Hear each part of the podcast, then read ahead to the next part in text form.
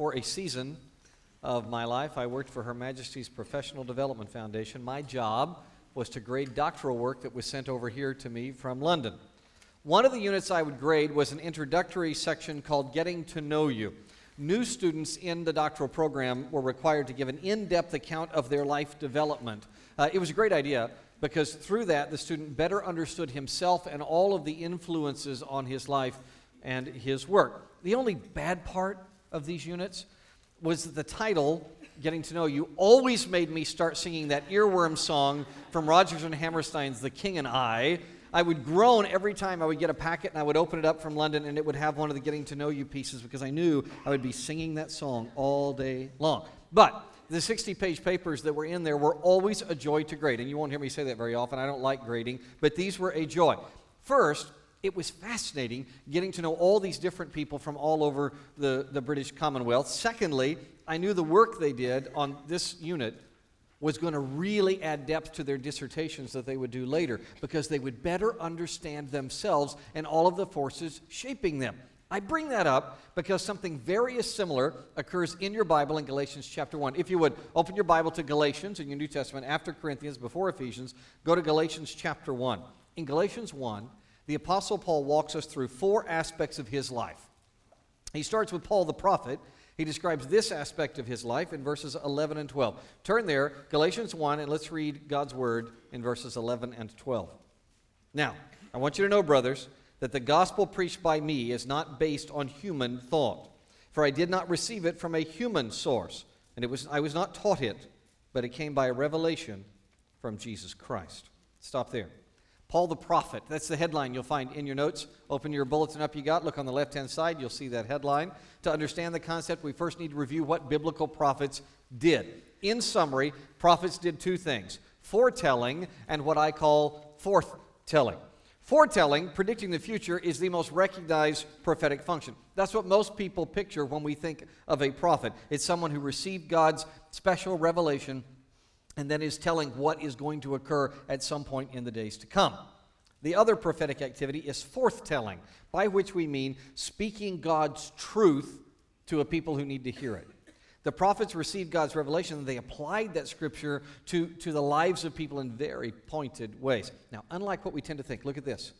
Did you know that forthtelling is by far the major prophetic activity? Do you realize that? Over 70% of the prophets is concerned with applying scripture to the lives of people in their current culture. And that prophetic work continued in the Apostle Paul. He, like any prophet of God, received revelation directly from the Holy Spirit. This is very important. Paul is speaking God's very words. And proving that becomes a major structural issue in the book. Look up here. Paul really enjoys employing a writing technique called a chiasm. That's your first fancy word for the day, boys and girls. On the count of three, you get to say chiasm. One, two, three. Chiasm. Very good. A chiasm works like this you've got, you've got a big idea, uh, we'll call it idea A, that is followed in the writing by concept B. All right? Then it flips. Then concept B prime comes up. Now, that, that is either a restatement of the idea of concept B or it's an answer to a question that was raised in concept B. That's followed by A prime, which is either an answering to a question raised in A or a restating of A. And sometimes this has many, many levels. You'll have A, B, C, D, and on uh, with the, the prime of, of D, C, B, A. Sometimes there's a little standalone thought in the middle. When you see that, that's really important. That's the cream filling. That's the, the middle part of the Twinkie, and it's really special. But all these different types are called a chiasm, all right? A really brilliant German scholar uh, named Joachim Jeremias wrote an absorbing study of all of the chiasms in Paul's letters. Chiasmus in den Paulusbriefen examines all the times that Paul uses this writing technique where the thoughts are arranged in inverse parallels. Now, look, look at this. Here's what he observed. What you just read, verse 11. That's a charge that Paul's gospel is according to mankind, right? That Paul's gospel, this good news he shares about Jesus, it's just a human construct. That's the idea in verse 11 the idea in verse 12. Verse 12 is an accusation against Paul of receiving his revelation, not from God. He received his revelation from humans. He was just taught this stuff. Now look at what he observed about the rest of the book. The next part, verse 13 through chapter 2, it answers the accusation of verse 12.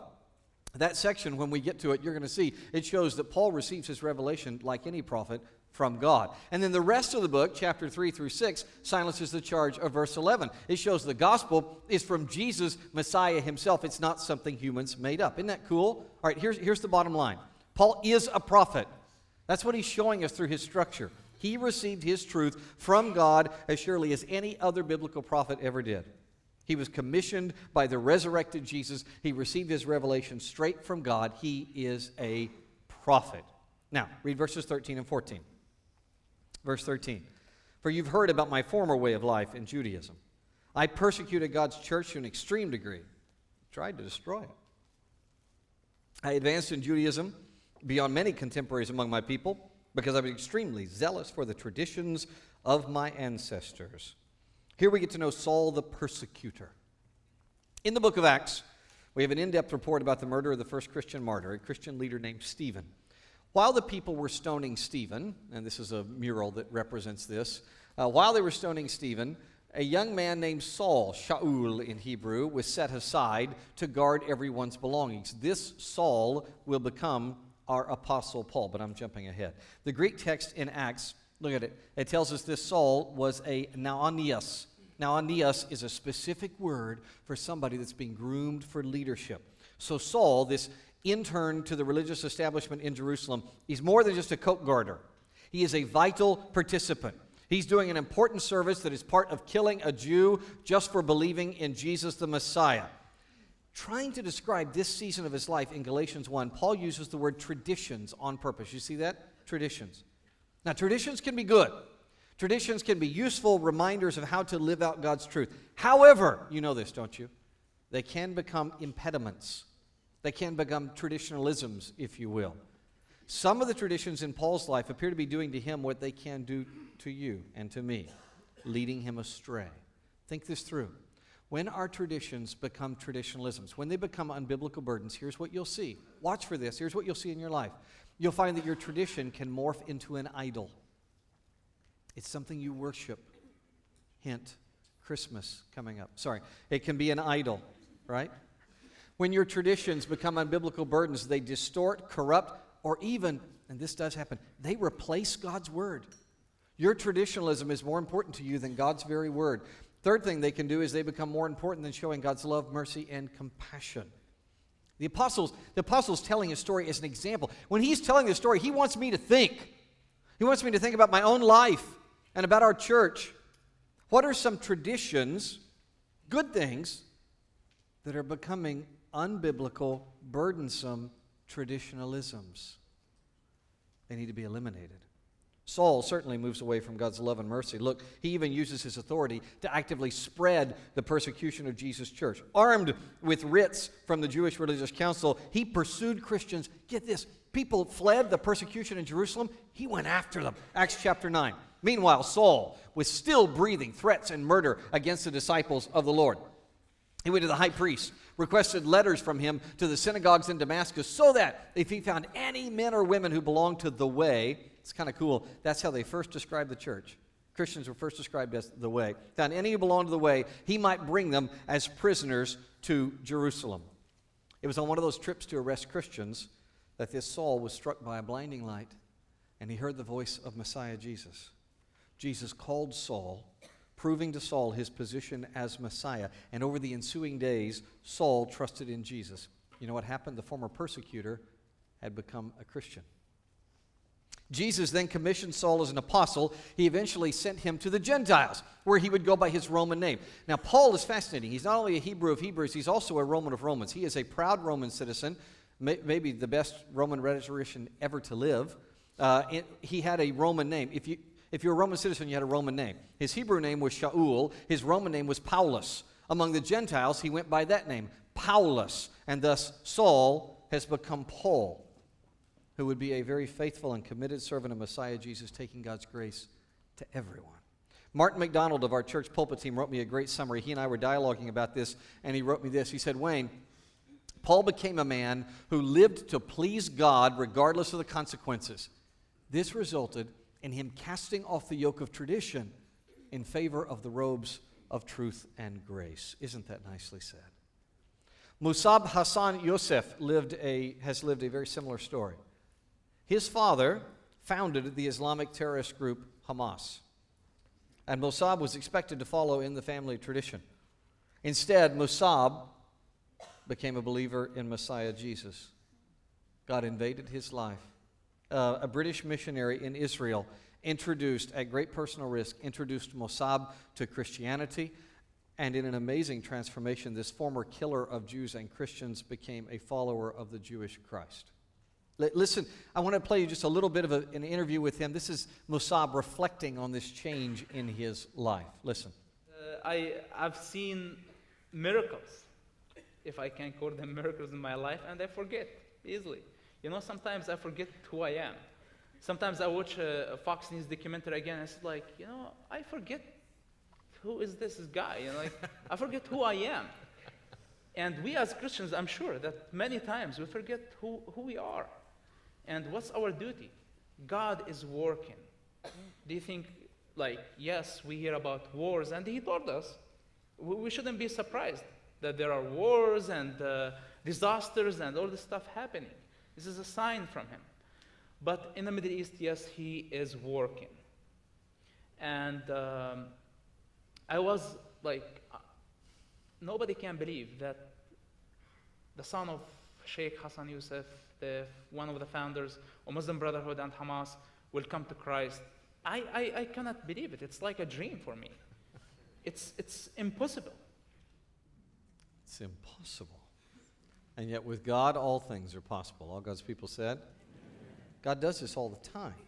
He takes the horrible traditionalist persecutor and he transformed him into, into the, the missionary for the gospel of Jesus Christ. And of course, get this now the Lord wants us to know this is what He had in mind all along. Read the next section. Uh, verse 15 and the first two thirds of verse 16.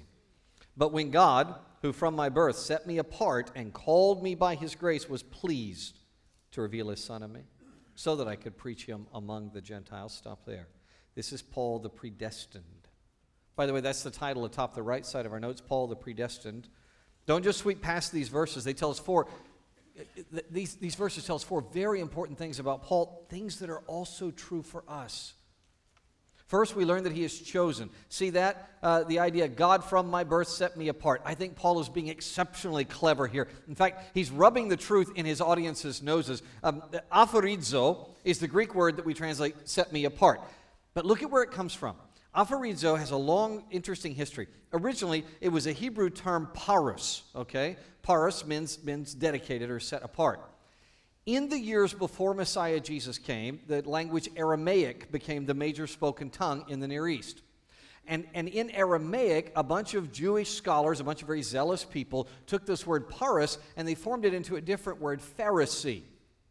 Pharisee was what they used to describe somebody who is who is really serious about God, who has chosen to follow God. So then, the experts tell me this Greek speaking and writing Judaizers developed the term aphorizo from Pharisee. So, this term, aphorizo, this is what Paul's legalistic opponents are using. This is their word in Galatia.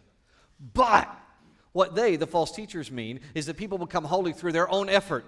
They choose, they earn their justification before God. Paul turns their own word on its head. He says, God chose him by grace. God set Paul apart through no effort of Paul's.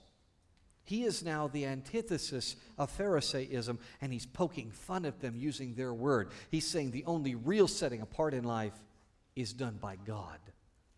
And Paul's also surely alluding to Jeremiah 1 here. Look, Jeremiah chapter 1 begins this way The word of the Lord came to me I chose you before I formed you in the womb, I set you apart before you were born.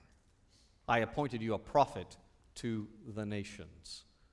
Just like the Old Testament prophet Jeremiah, the Apostle Paul is chosen. He's set aside by God who planned it before he was even born. And this same principle applies to every single believer in Jesus. Read with me Paul's majestic comment, Ephesians chapter 1. You take the underlying text, please. Beautiful statement about you, about me. Listen to this. He chose us, in Him means in Jesus. He chose us in Him before the foundation of the world. Just let that seep over your mind for a moment. Before the foundation of the world that we would be holy and blameless before Him in love. He predestined us to adoption as sons. Do you get that? It doesn't matter if you're a boy or a girl. It, it, it doesn't matter if you're confused these days and think you're something in between. It doesn't matter. Whether you're male or female, you have, you have the Near East. This is very, very important in the culture in which this was written. You have the Mediterranean blessing of a son's inheritance. Isn't that cool? Doesn't matter who you are, you're a son in your inheritance for God. All God's people said, Amen. He chose us in Him before the foundation of the world that we should be holy and blameless before Him. In love, He predestined us to adoption as sons through Jesus Christ to Himself. To Himself, according to the kind intention of His will. Amen. Like every Christian, Paul is chosen. Even more, he's called. Do you see that in the text? He is called for a specific work. Calling implies calling for work. Um, Years ago, I was at a professional basketball game. I was the guest of this uh, pro team's general manager. Uh, he's a friend of mine. The team was in a major rebuilding mode. They were, okay, they were just pitiful. They were awful. It was just painful to watch them play basketball. They were really major rebuilding mode.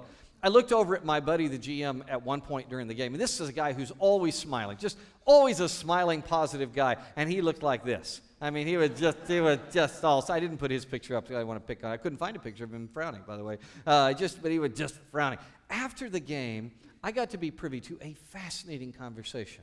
Um, we were down in the bowels underneath the stadium, private. There was just the head coach and the GM, and I was sitting there waiting for my friend. And the GM said this to the head coach, and I quote, never forgot this. He said, I didn't choose that rookie in the draft for him to sit on the bench all night call his name, and get him to work. Close quote. Paul is called and put to work. And that's true for every one of you, kids.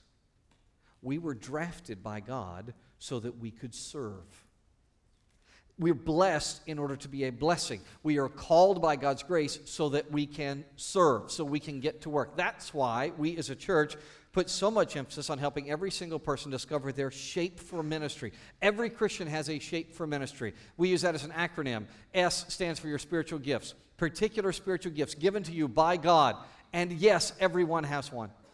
I'll never forget the young lady who came in my office crying. She'd been reading the scripture. She'd seen about these spiritual gifts. She came and said, Pastor Wayne, I'm the only person who doesn't have one. She did. She did. And it wasn't just crying, she had other gifts besides that. Everybody has one heart. You've got heart. There are things that make your heart beat. There are, there are ministries, there are people, there are things for which you, you're wired. You enjoy these things, abilities. Everybody has abilities, natural talents. We all have them, even non Christians. Natural abilities God expects us to use for Him. P, you have a personality. You know you're not the only person without one of those either. And E is experiences, right?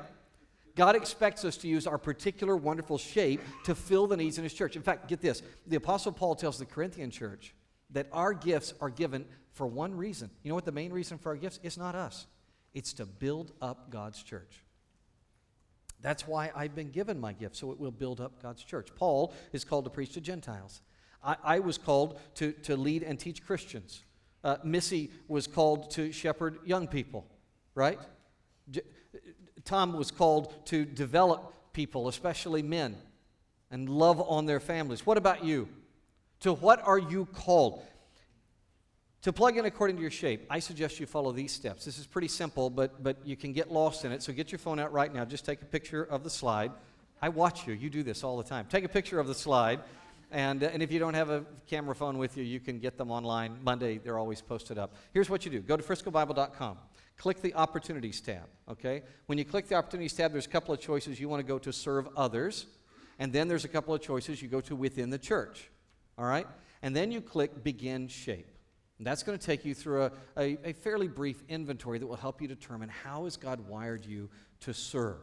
How has He crafted you?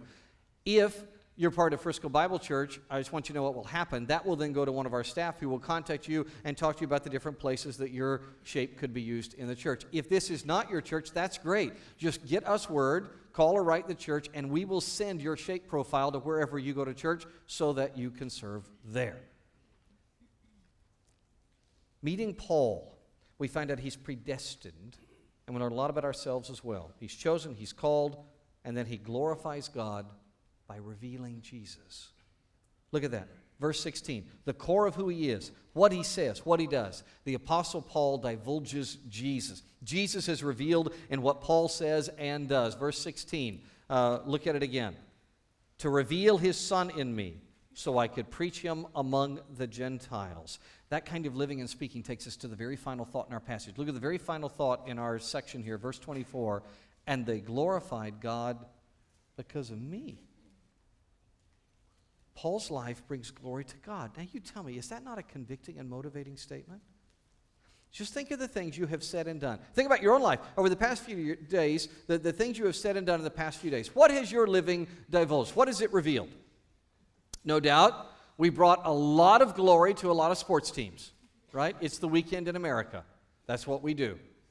We cheered and we cried and we brought glory to sports teams. We likely revealed many, many people. It's amazing how much more people are drinking these days than they were even 10 years ago. Many of you, probably in how you lived and what you said, revealed a deep love for alcohol or, or for soft drinks or for mirrors or for selfies.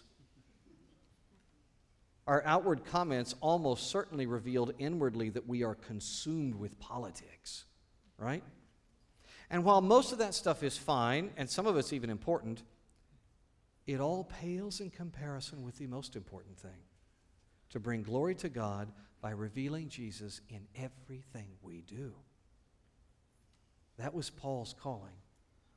He glorified God by revealing Jesus. It's to be ours as well. 350 years ago, the Puritan preacher Thomas Watson wrote on this. This is from his book, uh, Heaven Taken by Storm. Look at this. He says, There are four things that glorify God. And he again gave the four appreciation, to set God, and these are his words, to set God highest in our thoughts and have a venerable esteem of him. Uh, you see that in Psalm 97, for example. Second way to glorify God, adoration. Giving God the worship due his royal prerogative. Isn't that nicely said? I like that. The worship due his royal prerogative, uh, Psalm 29. Affection. Loving God is a third way, Watson said, that we give glory to God. Deuteronomy 6, love the Lord your God with all your heart. And subjection, being dedicated to God, dressed, ready to serve Him anytime at a moment's notice, as David was in 1 Samuel 17. All right? Now, look at that. That's not scripture, that's just a preacher. But I've chewed on that a little bit, and I think he has put together a pretty nice summary of biblical truth.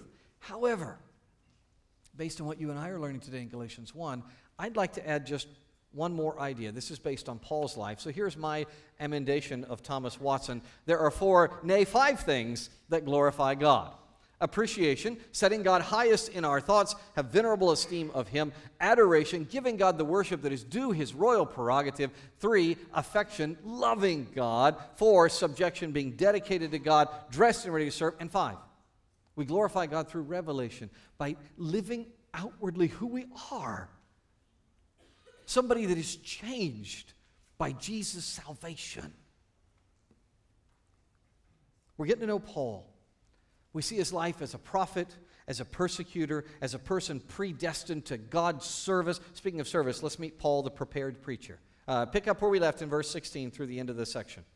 I did not immediately consult with anyone. This is after he became a believer in Christ. I did not go up to Jerusalem to those who had become apostles before me. Instead, I went to Arabia and came back to Damascus. Then, after three years, I did go up to Jerusalem to get to know Cephas, and I stayed with him 15 days. But I didn't see any of the other apostles except James, the Lord's brother. Now, I'm not lying in what I write to you. God is my witness. Afterward, I went to the regions of Syria and Cilicia I remained personally unknown to the Judean churches in Christ. They simply kept hearing, He who formerly persecuted us now preaches the faith he once tried to destroy. And they glorified God because of me. So much of interest here. Let's just examine two big ideas. First, look at this. Did you notice? He studies more than mere human tradition. After Paul converted to trust in Jesus, he wisely avoided becoming part of some religious movement. Instead, he spent time alone with God and with the scriptures. He studied he spent time getting to know the Messiah without being influenced by mere human traditionalism. Specifically, look at the map. Paul went to Arabia, the home of the Nabatean kingdom at that time.